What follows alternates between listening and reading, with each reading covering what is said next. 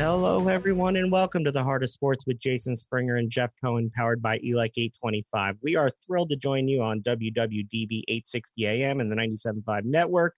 Ready to help you move into the weekend talking about all the news in the world of sports. Jeff, not that much going on this week, right? Quiet week? Oh, you had him play the Michigan fight song?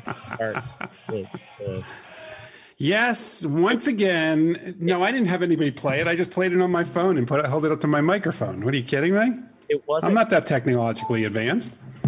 yeah, and you made your sound all terrible. Why don't you get closer to the mic? How's that? Is that better? oh, terrible. It's terrible. Well, I don't know what to tell you. Your, Huh? move your phone away. You sound terrible right now. Our forecast. You know, there you go. That's better. You good? Yeah. Okay. I'm wonderful. Step, step back. Because you know I, I'm I'm a little annoyed at the the whole nine o'clock starts for East Coast games. Why? Because what some of us need to go to bed. I understand that. I, I do understand that. Uh, I didn't appreciate waking up to your little Michigan uh, text message this morning after beating Rutgers again last night, and the reminder that in 14 attempts, Rutgers still has not beaten Michigan in basketball. Um, Yeah, well, may, maybe if Ron Harper was in a little better shape, uh, you might have had a different outcome. But I, I don't, I don't understand because he's got so much talent. Rutgers, Rutgers is a really good team, and if they don't make the the tournament this year, something's something's up. I think they'll make the tournament. I, I just they're just not on Michigan's level yet. But let's be honest, not many teams are on Michigan's level, and Juwan Howard is a better coach than many could have anticipated, and a better recruiter than a coach. I yeah, he- I mean, look, uh, and, he will constantly remind people, as he did the other day, how how much he has taken it to heart all the criticism that he was not going to be able to come to college and do either. And You so know- he, he now has the number one recruiting uh, group for next year, and he has the number three team that's fourteen and one. And after having a three week layoff because of COVID, when when uh, Ann Arbor shut everything down, he came back and, and won a, against another top 20 team and then beat a really good team in Rutgers. you, you you know what people in Philadelphia probably don't care about Michigan basketball? Michigan and Rutgers in basketball. They're probably No, you know, no, no, no, no, no, no, no. I belong to the Alumni Association in Philadelphia. There are plenty of people here that care. Now, Rutgers, that might be a whole different story. easy there. Easy there. We're working on building up to having like real teams. Okay, it's again they were zero and eleven my freshman year of college. Jeff, this isn't Yeah, but, but remember, level. just remember, it was just a few short months ago before the pandemic, and you were talking about Rutgers making the tournament for they the first time in the lifetime. tournament. I was cheated. Ah, the good old days. huh? I cheated. All right, uh, Jeff, I need your advice. Uh, what do I do with my Wentz wagon T-shirt? Do I send it to somebody in Indianapolis now? What do I do? Uh, I think that you turn it inside out. Carson Wentz. I think uh, that's about what you do with it. yesterday the news broke Carson Wentz was traded not in a Matt Stafford type deal to Indianapolis in exchange. What? Wait, Howie didn't pull off a great trade? Um, I think he probably got all that he could get given the leverage they did not have because of the corner everybody put themselves into. Uh, But, who put him? no. in, who put him in that corner? I think they all put themselves in that corner. They all bear Who's- responsibility. Who, who's who's who's responsible for the team? Who does the buck stop with? Well, Jeffrey. Uh, see, I, I don't look. Jeffrey doesn't Owner. run the team. He, he's the owner. He's the owner of the team. Who runs the team? Howie. Okay, He's still here. And who's who's now officially run it into the ground? Howie. Right. Why is he still here? tell you that he's won a Super Bowl also, but I look, I you know I've asked for weeks how Wait, wait, wait, wait, Yeah, wait. Time out. Who said who said who won a Super Bowl? the Eagles organization would tell you that they won a Super Bowl recently. That would be their defense back. I would say that if you've looked at what happened since, it's nothing to be proud of. Taking options that have been successful, that have not been successful, while successful options have gone right after that. And you painted yourself into a corner here. You the Eagles decided to give Carson Wentz the extension. Okay, that was their choice. They decided he was going to be their quarterback Right. and they decided he wasn't going to be their quarterback and you know they they got a 2021 third round pick and a conditional 2022 second round pick so if wentz plays 75% of the snaps next season or plays 70% of the snaps and the team makes the playoffs, that becomes a first round pick. So it, it, potentially a first and a third, not an easy first and third. The Eagles will take the biggest dead cap hit ever in the NFL at $33.8 million. So, so what do you want to start first with? Do you want to start with Wentz, or do you want to start with the the dead cap space that that they started a disadvantage with? We'll start with Wentz. He okay. gets the chance to reunite with Frank Reich, and the uh-huh. Colts basically have no risk if they play well. Their one pick turns into a first. They've got him for four years at twenty million dollars a year, and they can cut him without a cap hit if it doesn't work out. The Eagles had all the risk. The Eagles now pay the dead cap space this year of $33.8 million. And Frank Reich gets to see if he can rebuild Carson Wentz back to what he was. Mind you, before this season, over the last couple years, he had thrown 80 touchdowns to 20 interceptions. This past season was not anything close to that type of quarterback, but it hasn't been a disaster over the longer period than just last year. I'll tell you who it hasn't been a disaster for now. It's Carson Wentz. Carson Wentz could not have asked for a better outcome than what he has gotten. Nope. He he now goes to his old quarterbacks coach. He goes to a team that is a playoff ready team. Okay. So it's all built in there. He's got an offensive line now. He's got skill position players. He has a defense and he has a coach. You mean to tell me the Eagles aren't a playoff ready team right now? No. so so he got out of town and he got his signing bonus. Everything is great for him. The Eagles yeah. in return got a second and potentially a first, but likely a second. And if they get the first, it means the Colts are so good that it's going to be a very low first round pick. So for a guy for a guy that they moved up to get in the first round, traded assets to get, then invested assets to and extend, then, and then gave over a hundred million dollars to. And and I will argue that this has been a train wreck in the making since the Super Bowl. So I, I, my argument is but for what happened in the Super Bowl, we wouldn't be where we are. And what I mean by that is is that Carson Wentz obviously is a little bit sensitive. And he got hurt through no fault of his own in the middle of that Super Bowl season. Nick Foles came in, had already won over the locker room from what we had heard, and then won a Super Bowl. And even though they then traded Nick Foles, and which means Carson Wentz should have said, I'm the quarterback of the future, he was never the locker room presence. And that continued until he was benched. And you immediately, I remember you sending me texts the first game that Jalen Hurts came in. Look what's going on on, on the sidelines. Jalen Hurts is over there talking to his teammates and stuff. Things Carson Wentz wasn't doing. So now Carson Wentz gets out of town. And the question is, is he going to be able to become the Carson Wentz that everybody thinks he can be, or is he still going to be the oversensitive Carson Wentz who gets in his own head? So I get that most people are reacting now to the way that it ended, but he was a pretty good quarterback for this team for a while. And I happen to think that they wouldn't have gone on the run they did to the Super Bowl if Wentz hadn't played as well as he did to get them there before he got injured. Yeah, but I don't, I don't think. But I still don't believe they would have won the Super Bowl if had he not gotten injured. I'm aware of that. Yeah. I just think that you know it's it's easy to be short sighted and say it ended. It ended badly. Let's focus on how badly it ended.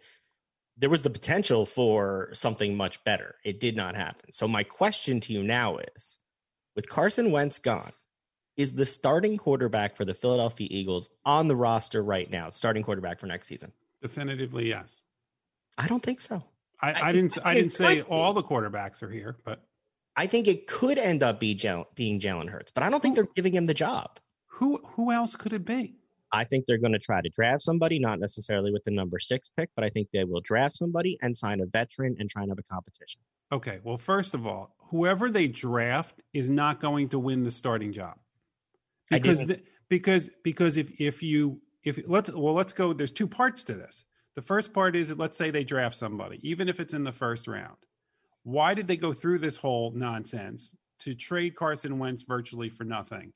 And then to keep Jalen Hurts not to even give him a chance against against a rookie quarterback who you could you could sit for at least half a season. Okay, so I don't think that's happening. unless somehow you're going to trade I- up and I you're going to get it- Trevor Lawrence. I think they're going to look for a veteran and and try and put them in a competition. That's not to say. Jalen Hurts isn't the starting quarterback, but I don't think they're going to anoint Jalen Hurts the starting quarterback. I think they're going to make him earn it. There, there's there's no veteran quarterback out there that would be able to you can go through every roster and find find me a backup quarterback who's going to come here and and challenge Jalen Hurts. Ryan Fitzpatrick.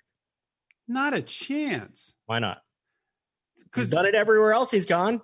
Bring bringing Ryan Fitzpatrick to the Eagles does absolutely nothing for a team I- that's rebuilding.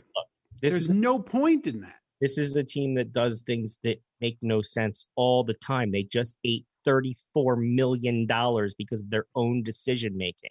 All right, then then let me ask you the question: Why would Ryan Fitzpatrick come here?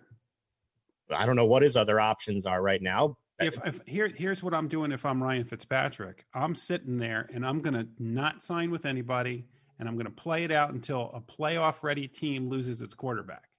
And then I'll sign. I, I'm just saying. I I think in your mind you think it's Jalen Hurts' job. I think the Eagles want Yeah. it to be Jalen Hurts' job, but I think they're going to go into this and try and find him some competition and see if he can win it.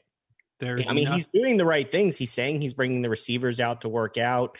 He seems like he's trying to be a leader. This team needs that right now. But so I'll ask you my follow up question to that. The Eagles now have eight draft picks currently. They could end up with a ninth, potentially compensatory pick for Jordan Howard getting signed last year. Depends maybe more if Zach Ertz gets traded or somebody else. This is going to look like a markedly different team next year. You you and I had talked before the show about will Fletcher Cox be here with a $21 million cap hit that's dead space if he's not here to go with the $33 million cap hit for Carson. So, so, th- so for those not good at math, of which I'm now one of them, um, let's say you start off with a salary cap of 180 million dollars. Okay, that means that if they somehow don't have Fletcher Cox, that they're actually starting with about 128 million dollars to the rest of the league's 180, so if you're starting with $128 million and And and, you- no big quarterback. and you now don't have a big name quarterback and you Mhm. don't have Fletcher Cox and you have all these holes all, all over the team, what's your biggest priority right now? You're not going to be able to go do a lot in free agency and get top free agents. You're going to have to do stuff in the draft. Is it Offensive you- line. uh, okay? So you've it's offensive line because Yeah. that's my question is does Jason Kelce retire? Whether he retires or not, they still need offensive line help. They do. God help us if we see Jason Peters back again. Terrible. no, And Look, look, Jason look. Peters was a great talent at one time, but Yeah, and- well, well- him play plays and come out of the game. do you know that Jason Peters, of all active offensive linemen, has the most All Pro selections? So yeah, he was a he was a great player. We've seen what he is the last couple of years, and last year, he he he fooled the the Eagles into giving him more money. It- they signed him, and then they gave him more money to switch positions. What's the saying? You're worth what people will pay you. Is yeah, that- but but that how it but they decided on what they were going to pay him, and he said, "I want more," and they said, "Okay, we'll give you some more money." It's not more. like we have a cap problem. so. You're going. You think with the sixth pick they go offensive line? If, if I was running the team, yes, I think you need to build your offensive line. Even if Kelce comes back, he's still an older player. He's not. He's not a long term solution. Who on that offensive line, other than Lane Johnson, if he stays healthy and doesn't get in trouble again, who on that offensive line is is really good?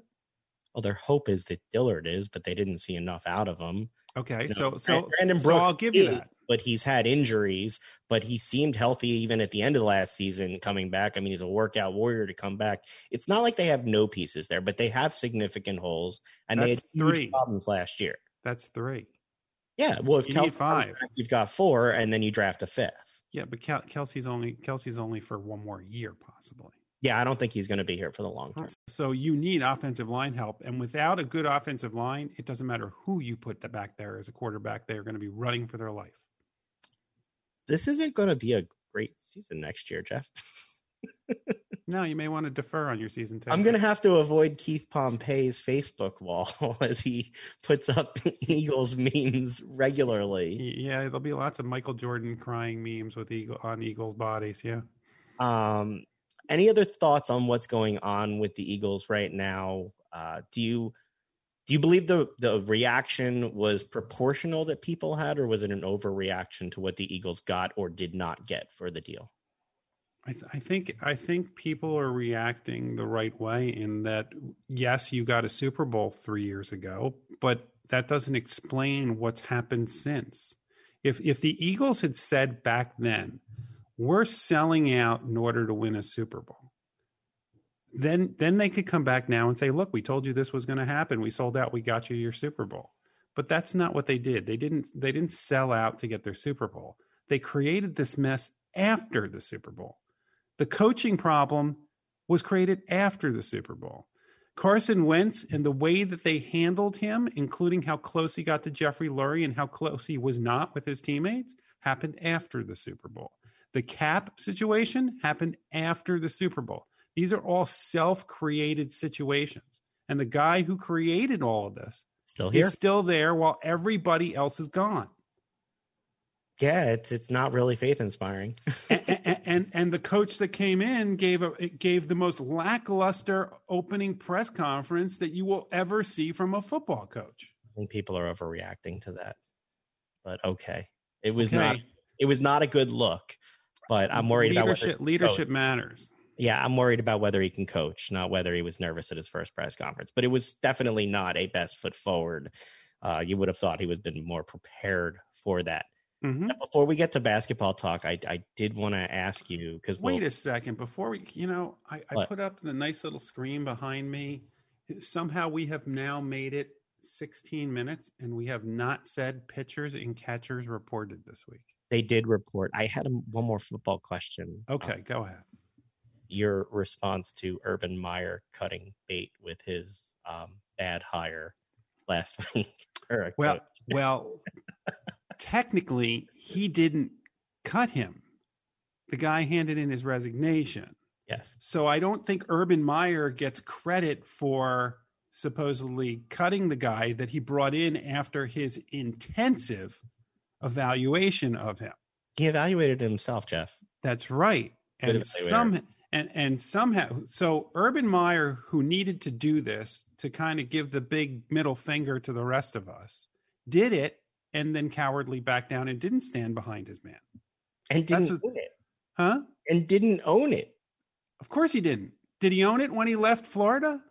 No. Did he own it when he left ohio state? And by the way was suspended when he left ohio state? No. Okay?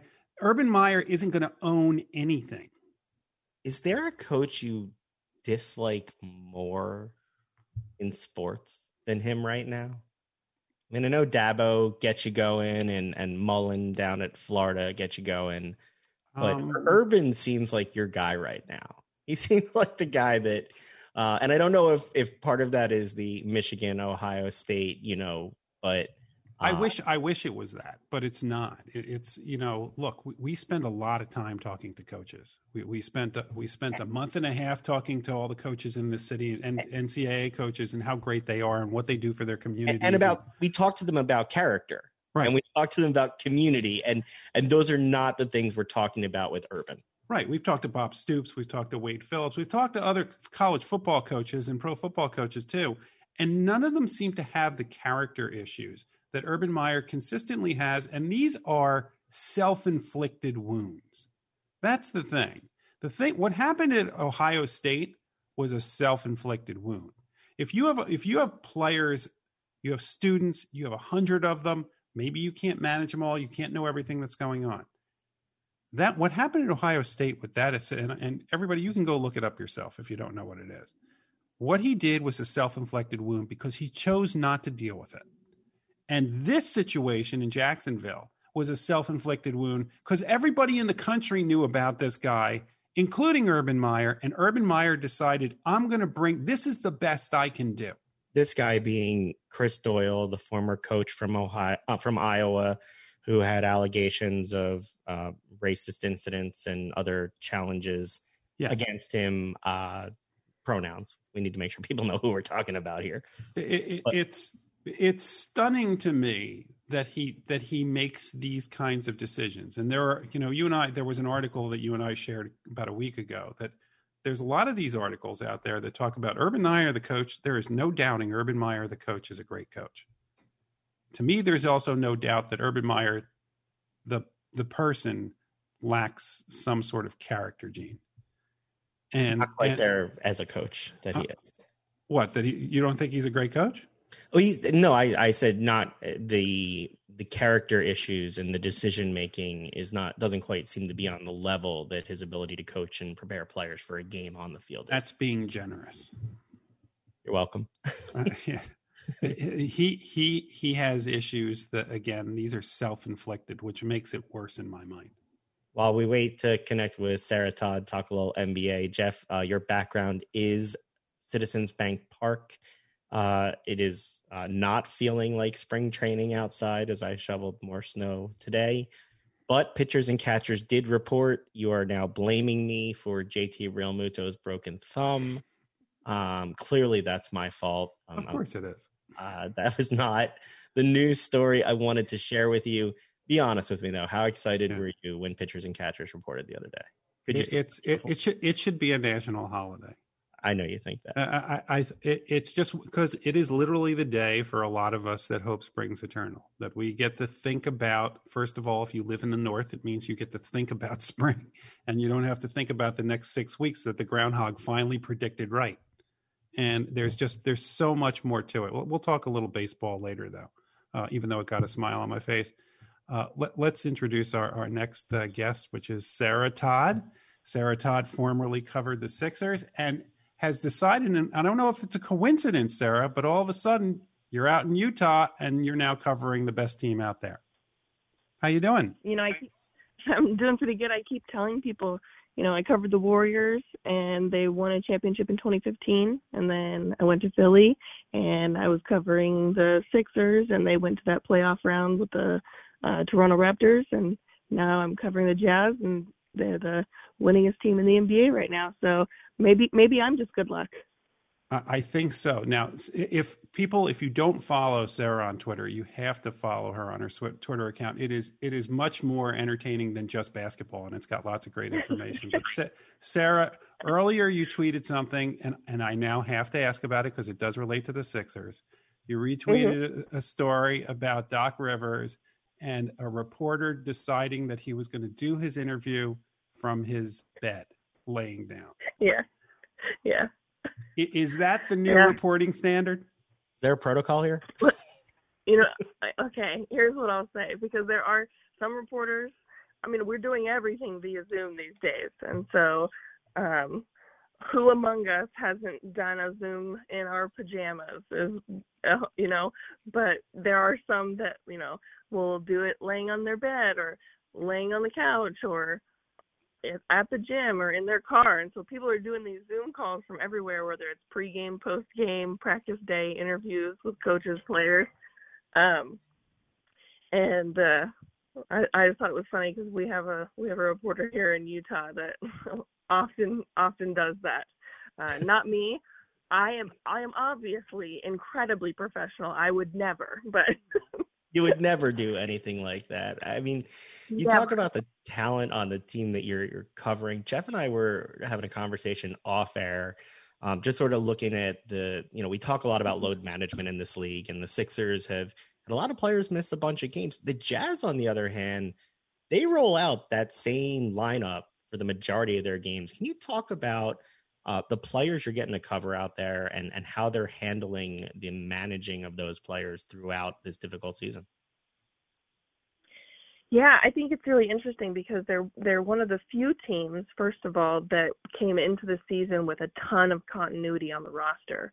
I mean, really the only change that was made was Derrick Favors being brought back from the Pelicans, but he'd already previously been in Utah for eight years. And so it wasn't like it was a new place, excuse me, or a new situation for him.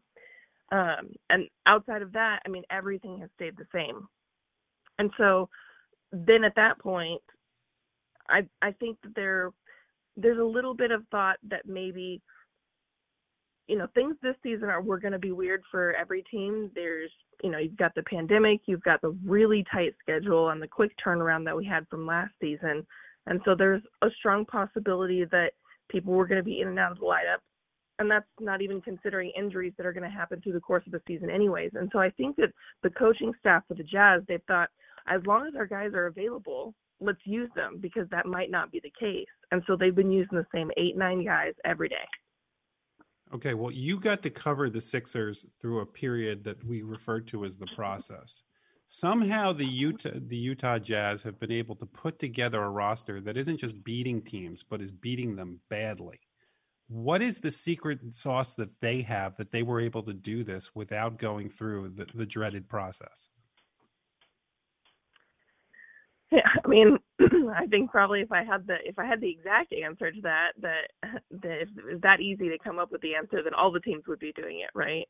Um, I mean, there's a lot that goes into it, though. Um, like I said, with the continuity of the roster from last season to this season, the Jazz have also had extreme continuity within the organization uh, for as long as we can all remember. I mean, they've had front office, coaching, ownership continuity. I mean, they just had an ownership switch uh, this year, but it was an incredibly like thoughtful and thought out process.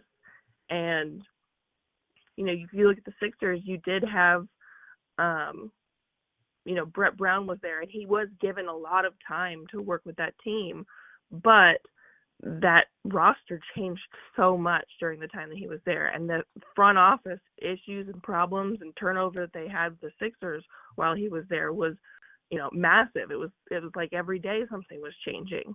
And so I think that a lot of it has to do with like the program that the Jazz have been running with over here uh, hasn't changed. And so they've been given sort of the freedom to like really see this thing out.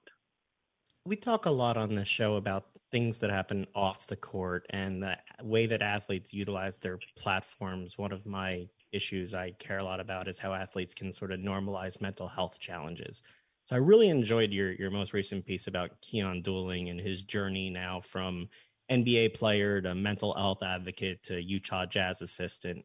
Uh, can you talk about that some because that's fascinating to me the the mental side of sports and how athletes are starting to buy in more. And here you have an athlete who now is a coach that is working specifically with that as well.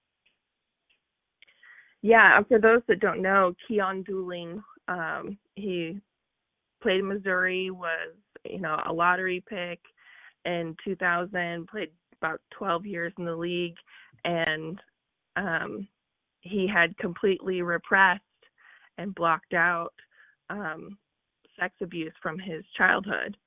And it, in the off season just before training camp he had like a complete a complete mental break because there was something that triggered those memories to come flooding back.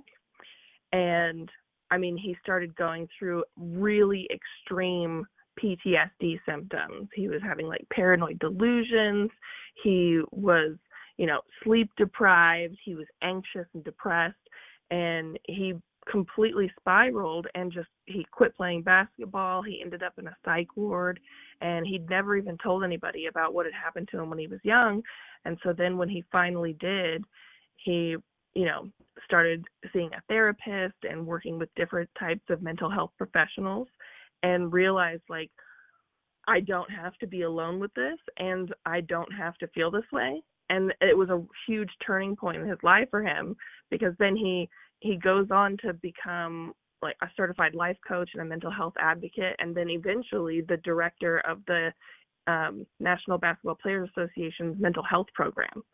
And so, he's a huge part about why every NBA team is now required to have a full-time mental health professional on staff at all times. That Keyon is a huge part of that. And um, you know, as all this was happening, what he always wanted to be was a coach, but he all of this stuff happened to him throughout the course of his life, and so it pushed him sort of into the mental health world.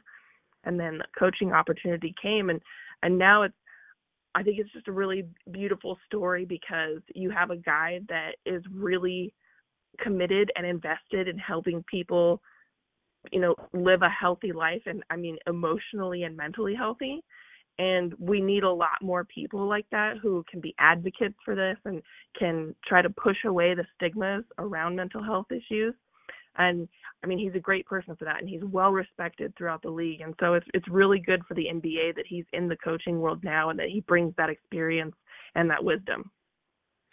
You, you know, with with everything that's happened with the pandemic and the bubble, and we've had players talk about the their issues with regard to with being in the bubble and mental health issues.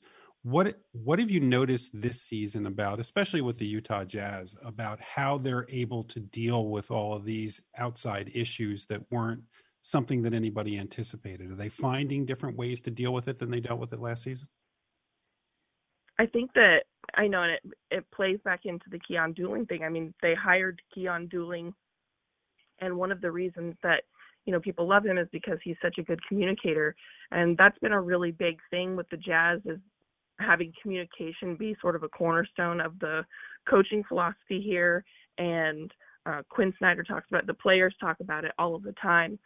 Um, that everyone is really open, um, and that goes back years uh, Joe Ingles, uh, who plays for the Jazz, uh, he has a son that is autistic, and um, when that diagnosis came, it really, really impacted him and his family. And you know, it's that's a scary thing to happen when you don't really know anything about it. You don't know what to do. And um, Quin Snyder uh, and the front office of the Utah Jazz were really supportive of him, and they really truly cared about what happened and they've made huge pushes to incorporate uh, awareness and training for um, people to understand autism and to uh, you know raise money for research programs and stuff and so there's a ton of communication and dialogue that happens and that openness i think makes everyone feel comfortable about coming to the coaches or coming to their teammates or anyone with their problems I think that's pretty unique in the NBA. Um, but I think that we are seeing sort of a shift where it's it's someday may not be as unique, which is what we would hope for. I did want to ask you before we let you go. Um, I listened to the 30 for 30 about when everything shut down last year. Frankly, I didn't realize how in the middle of it all you were. Can you talk yeah. a little bit about what that was like, the craziness of that time? If people haven't listened, it's, I mean, Sarah, your comments are very interesting on there and it's a fascinating piece. I'm, I'm just wondering if you could talk about what those challenges were like then and if you're doing okay now with it all. Yeah, it was a that was a really weird night. I was I was in Oklahoma City the night that Rudy Gobert tested positive for COVID, and um, I mean, it, it was just a really surreal thing to happen. Just watching the game being stalled and postponed and not knowing why, but you know, having sort of that sinking feeling because, you know, that week, I think was when the coronavirus started to sort of come into our minds a little bit more. It's hard to remember back when a time when, you know, we weren't wearing masks when there were still 20,000 people in the arena, but that's what it was like that week. And the only thing that we really knew about COVID is that we were hearing that people were dying. That's what was on the news. It's just people are dying, and so it it felt like a death sentence. And and obviously that's not to say that it hasn't been tragic, but you know you you didn't hear about the people that were recovering, or about how it was transmitted, and so yeah. Eventually, me and the two other reporters that travel with the team regularly are you know down in the bowels of the arena. We're waiting you know we're being told you know stay in the arena don't leave we don't know what's going on yet and we're scared because we're thinking are we going to get tested? We know that the team's been quarantined in the locker room. And then you know eventually we've got cdc and health department workers that are standing in front of us you know after we've been tested and telling us you know if if you've been within five feet and having prolonged conversations with people you know you're at risk and so that's just describing a reporter's job. And so we're like, well, we're definitely at risk then. And that was on a Wednesday night. We were supposed to be back in Utah on Thursday. And that Friday morning, my mother, who had heart, heart surgery last year, was supposed to be flying into Utah to come visit me. And so, you know, we're we're all scared. We're sitting in the arena. We're there for seven hours, and uh, I'm sobbing on the phone, calling my mother, telling her you have to cancel the trip because going through my head is like I don't want to kill my mom. And so that's sort of like the the depths of where it got to was I was thinking like I don't want to be the cause of my mother dying. And then you know, and looking back on it, like we were very lucky and very fortunate and I tested negative and I've been incredibly cautious and the it's just it's really strange now to think that that was almost a year ago and what we've all been through since then and how much more we know and how much we've learned and uh, how much more there is to do. It's it's just been a wild year and it was a wild night for it to kind of start. Well, you were on the leading edge of everything shutting down, and uh, you know we we appreciate the coverage you're doing now, and always uh, appreciate the time you give us, and look forward to having you back on again soon. And take care of yourself, okay? No problem. Anytime, guys. Jeff, can you imagine what that night was like for them? I don't know if you if you haven't listened to the 30 for 30, it is jaw dropping what that night was like and how they decide how they found out that Gobert was positive, the meetings they had to have between the owners and the commissioner and then the coaches. They moved the halftime act up to play before the game so that people didn't get worried. As soon as the halftime act finished, they said, oh, "That's it, go home." Well, look, as as much as I'm not a huge Mark Cuban fan, but for me, that whole moment in time was best sum- summarized when they showed Mark Cuban sitting in the stands and making the face when he looked down at his phone. Yeah, and, and I think that summarized basically what everybody was thinking at the moment, and then then it became something more serious. And I know that that's not the most, you know, obviously COVID is still a current story. I know that going back to March isn't the most current version, but she was right in the middle of it. Like they, if you listen to the 30 for 30, they had been questioning the health of Rudy Gobert when he wasn't at shoot around in the morning long before it was out there that it was positive. So the reporters were digging on a story that ended up blowing up and, and literally stopping everything. You have to remember that NBA game was the ripple to everything else shutting down. Well, and Rudy Gobert's worst, probably worst moment at least publicly in his life was was his press conference where he decided to rub himself all over his microphone during a press conference. So that, that was a bad look. Yeah exactly. So but but hey I, we're going to talk some hockey in a minute. So i think we should go to a break and come back and let's talk a little hockey. Yeah let's go since the, the flyers decided to gracefully come back and play. Let's go hit the break. When we come back we'll talk a little flyers hockey. Stick with us. Operating engineers are the men and women that move mountains and the Engineers Labor Employer Cooperative, ELEC, puts them to work. They create opportunities for the men, women, and union signatory contractors of Local 825, repaving our roads, keeping our homes bright and warm, and even building our favorite team stadium. We understand infrastructure. That's why ELEC and Local 825 are ready to get to work. Welcome back to the Heart of Sports with Jason Springer and Jeff Cohen. Jeff, while we wait for Charlie O'Connor to join us from the Athletic, we'll get to him shortly. Uh, were you surprised at the way the Flyers played last night, given they hadn't played in so long and were so shorthanded? I was surprised they played as well as they did, if that's what you're saying. Yeah, I did, especially considering you don't have some of your major teammates there. It just you know, look, we just talked about at the beginning of the show the rust with Michigan after three weeks off against Rutgers. When, when you when you get when you're playing well and get out of a groove, it's hard to get back into it. It's not that easy. You know, people go, "Oh, look at all the rest they got." That's not how this works. I mean, their rest also involved very limited abilities to practice as a team. I think Carter Hart took up juggling. I saw he like was juggling four things or I mean, well, I, well yeah, and I and I know you we say that kind of like quippy, but but the fact is, is those kind of things, especially for a goalie, are important. Like I, I remember watching uh, with the Hershey Bears, watching uh, Braden Holtby, and he sits there and he squirts his water bottle during mm-hmm. during each break and watches the water droplets, and it's all in order to to train yourself to focus and be focused during the game. Well, let's get the man himself on to talk a little hockey with us. Joining us from the Athletic, Charlie O'Connor. Charlie, how you doing, man? Hey guys, thanks for having me. Oh, thanks for coming on. I'm I'm glad we got some hockey back to be able to talk to you a little bit. Can can you tell us about this last crazy week that that went from a potential positive test to people going on the list to games being stopped? What what what happened here? Yeah, it's it's been a it's been a weird, uh, you know, scary time around the Flyers. Obviously, you know, I'm certainly not in the locker room anymore, but uh, but yeah, it was it was a wild last couple weeks. Um, you know, the whole thing kind of got kicked off on um you know on Sunday of uh of last week. So I guess that would have been almost two weeks ago when um Travis Sanheim was a surprise scratch for the Sunday game and didn't play and found out later that night he was on the COVID protocol list.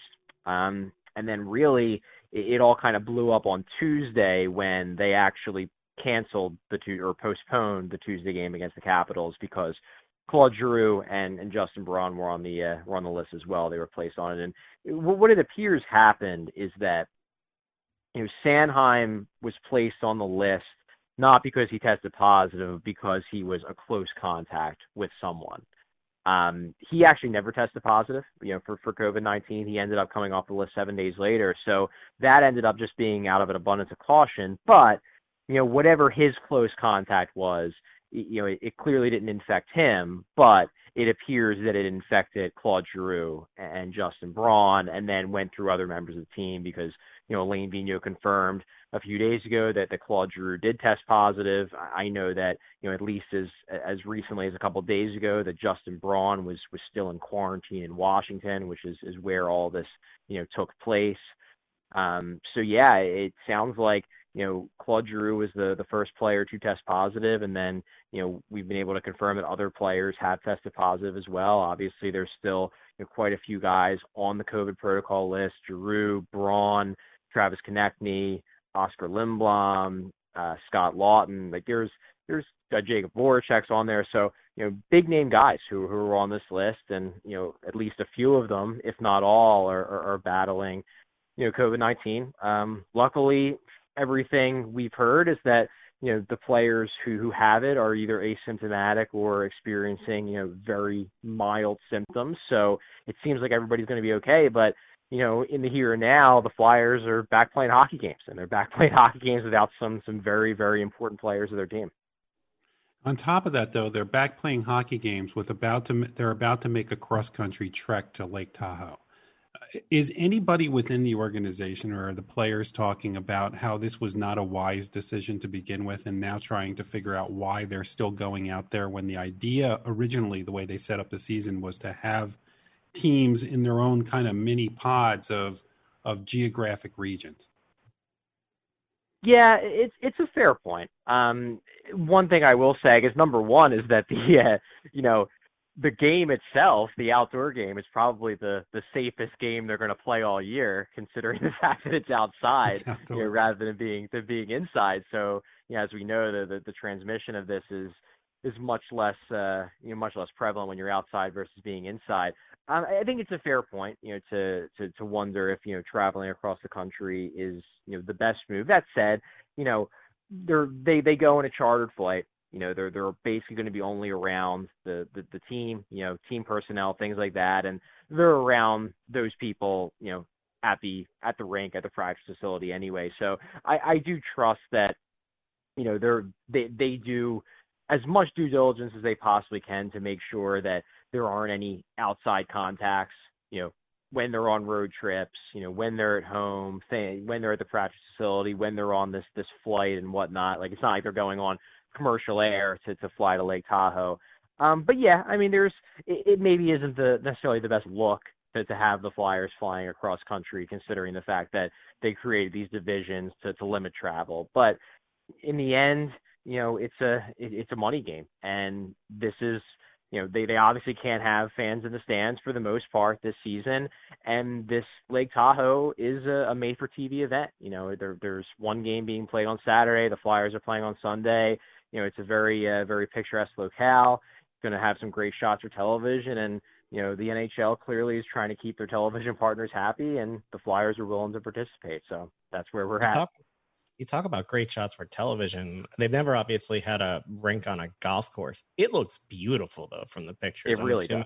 Seen, I mean, just picturesque with the mountains in the background and the rink. It's going to be spectacular in terms of a production value. You would think, right? Oh, absolutely. I it, you know, this is the kind of thing that you couldn't do. You could really only do it this year because the way these these outdoor games have worked, they've kind of turned into, you know, obviously there's a television element. A lot of the games are nationally televised, but the the bulk of the money that is made from these games is you know based on the fact that they can just sell tickets. They can sell so many tickets. You know, you can you can put a game in a football football stadium and have way more tickets sold than you can sell in a hockey stadium just because the football stadium is bigger. Um, so they turned into you know that was the main source of revenue for these games. Well, obviously they can't do that now because it's a you know we're in the middle of a pandemic. So how do you make up for it? Well, you put games in a place where normally you wouldn't put them there because it's not like they're going to be able to build a stadium on a golf course that can seat 20,000 people or even more. But you can sort of do a back to the roots type of thing when you don't have to worry about seating where you can sell this whole mystery Alaska concept of, you know, we're playing outside and we're playing in nature and then turn it into a production more than than, you know, trying to sell tickets and, and put people in the seats. So that was clearly the, the pivot they made and I do think it's going to be a beautiful production. You know, you look at the pictures, as you said, they they're gorgeous. You know, it really does seem it seem like it's going to be a beautiful setting and it'll be a cool game. I'm sure the players that are they're getting to play in it, you know, on on all four teams are really looking forward to it. It should definitely be fun to watch, you know, and I mean they let's talk about back on the ice. They did get back on the ice last night. Obviously, they were as shorthanded as we talked about. They came out firing though. They struck early. Uh, ended up going to overtime with a tie, lost it in overtime. What'd you see out of the team coming off the long layoff last night? I I like their effort. You know, I certainly uh, I wasn't sure exactly what to expect considering the fact they hadn't played since the uh, the previous Sunday. They'd only had a few short practices before the game. They came out, as you said, they came out firing. They came out with energy. Um, you know, they were on the forecheck. They were on their skates. I think as the game progressed, the, the the lack of sharpness started to show itself a little bit more, especially in the second period. And you know the way that their their lineup is set up right now, they're missing so many quality forwards that they really only have the ability right now to roll two lines out of their four that are completely full of clear-cut NHLers. You know, their their first line is a legitimately good first line. You know, you have James Van Riemsdyk who's having a great year, Sean Couturier who won the Selke last year, and then Joel Farabee who's having you know what looks like a breakout season in sophomore year. That's a perfectly good line. Then you have Kevin Hayes, who legitimate second line center, and he's got Michael Raffl and Nick Aube-Kubel alongside him. Both of them are good fourth liners. They're ideally not on your second line, but like okay, that that's an that's an NHL caliber line. And then your bottom two lines have guys like Andy Andreoff and David Kasha and Samuel Morin, who's trying to learn a new position. You know, these aren't lines that are going to do a lot of damage offensively. So the Flyers went in kind of knowing that if they were going to win this game, they were going to have to, you know, depend on their top two lines to do all their scoring and probably weren't going to score a lot of goals. And kind of what happened, you know, they ended up scoring two goals. They lost the game in, a shootout and they didn't get much of anything offensively from their third and fourth lines. And I, I would expect the same thing to, you know, to happen on Sunday when they play the Bruins, you know, they're going to need guys like Couturier and, and Hayes and, and Van Riemsdyk to, to really carry the load offensively because they, they just they can't depend on the replacement players to, to do much more than just, you know, have good shifts, bring energy and, and, and try to limit the damage when they're out there. You talked about the offense. My concern though is not necessarily with the offense, it's with the defense. Uh, it, yeah, we know we know about the retirement with Niskanen. It doesn't seem like they replaced him, but I think that it's at least it seems to me like the problem on defense is bigger than just that retirement. Do the Flyers see a fix in house, or do they think that there might be a move at some point during the season to kind of shore up that defense? Yeah, I think there will be a move at some point. I my expectation is that around the trade deadline, you know, and obviously it'll depend on who's available. You know, the the players who are going to be available at the trade deadline don't necessarily reveal themselves until closer to the trade deadline because that's when you figure out which teams you know are out of playoff contention and which teams are looking to sell. But I would expect Chuck Fletcher, the Flyers general manager, to be to be fairly aggressive in looking for you know a rental defenseman who can play on the first or second pair if one is available. Um, I think he knows. I think that the team knows that you know right now the Flyers have three legitimate top four quality defensemen, defensemen that can play on your first or second pair. They have Ivan Provorov, they have Travis Sanheim, they have Phil Myers. and they don't really have a fourth guy. You know, that fourth guy was Matt Niskanen. Matt Niskanen obviously retired. You know, they can they can plug in Shane Bear, and he's uh, he's performed admirably, I'd say, but he's ideally not a guy who's playing on your first pair. You know, they tried Justin Braun there before he was placed on the COVID list, and he didn't look that great there. Erik Gustafsson's been been rough, although I do think the last few games he's been a bit better. But he had a really rough start to his uh his tenure in Philadelphia. You know, Robert Hayes, a third pair defenseman. Uh, so I think they know they need another guy if they want to actually go into the playoffs and try to take a run at the Stanley Cup. Now, who that guy's going to be, I don't know. You know, it depends on who's available. It depends on on cost and things like that. But I would be, let me put it this way: I would be surprised if they get through the trade deadline without making some sort of, you know. And I'm not saying they're going to get a superstar, but I would be surprised if they don't make some sort of ad on the back end to shore up the defense going into the playoffs based on the sample size that we've seen so far, is this Flyers team capable of doing what they did towards the end of last season? Is this is this a team if you add one more piece that can be the number 1 or number 2 seed going into the playoffs and make a real run? You know, it's tough to say. Um, I think from a talent standpoint, yes, I think they could. Um, it, so far this season, maybe they haven't played like a team that looks one piece away. You know, they've definitely struggled a bit in terms of their team defense, especially over the first couple weeks of the year. It's gotten better recently. You know, now obviously they have, you know, a bunch of guys out due to due to COVID protocol. They they definitely missed Sean Couturier for for the few weeks that he was out with his injury.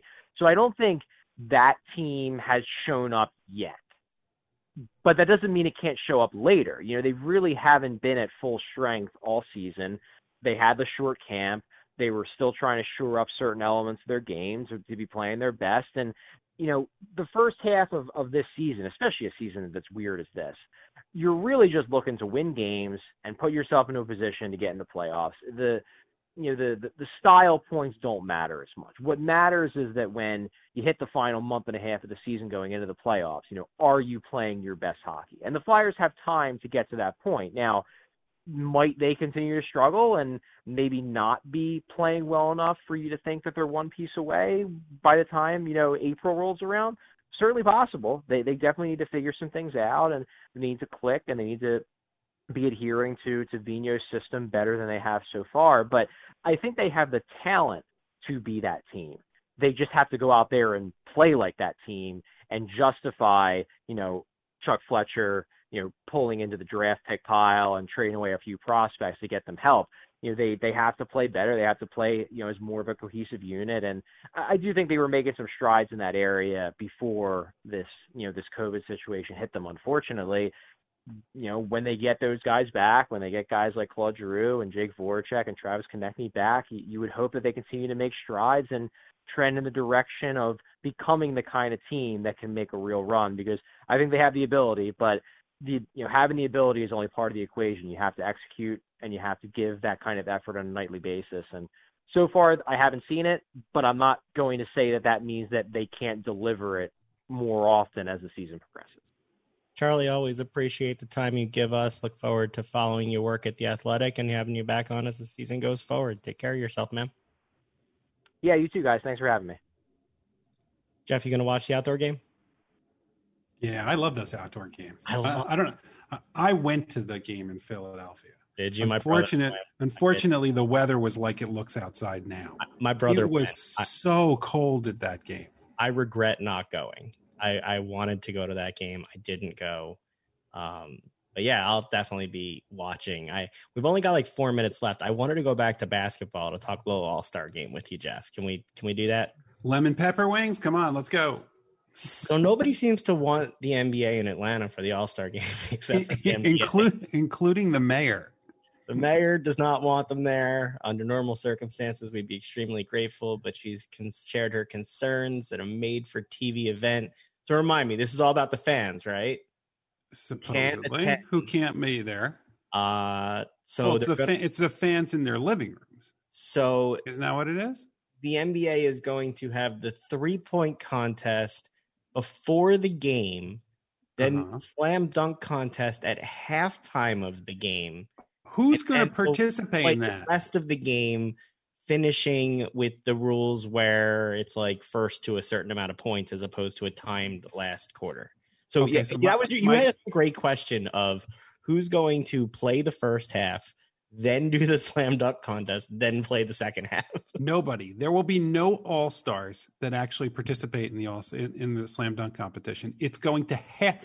There's no physical way that you can do that. If you've ever watched that slam dunk competition, it is it is very taxing on them to go through that because it's not just like one dunk and you're done. You get multiple times, you miss a bunch of times, you're doing all sorts of stuff. The whole point of halftime for anybody who's never played a sport is to get your body some rest so you can go out there and play a second half. And for people who don't play sports, it's to go to the bathroom and get a snack.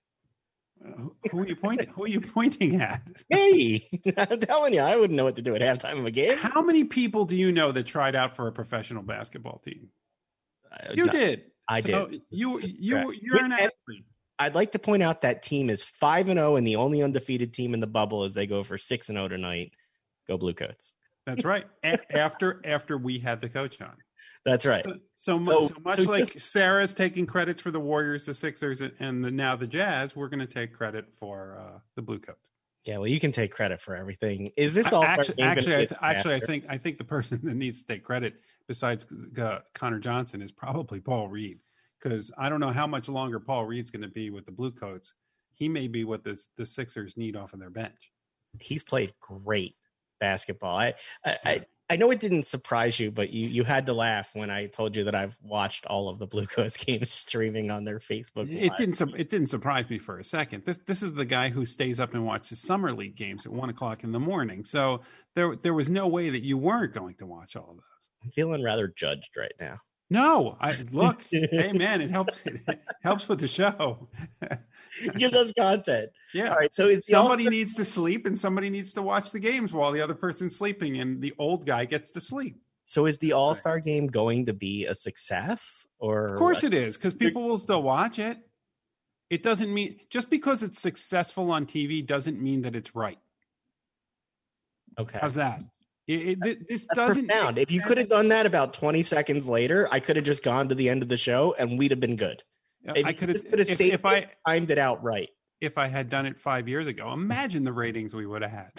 It will create a mini bubble and require them all to get tested every day. I'm sure the players are going to be thrilled. Will the about that. bubble take place at at Lou Williams lemon, lemon pepper wings place? Okay, that's definitely going to be the last word. Thank you, everybody, for joining us this week on the Heart of Sports. Make sure to join us next Friday night as we help you start your weekend in style. Have a great one, and we'll talk to you next week. Bye bye.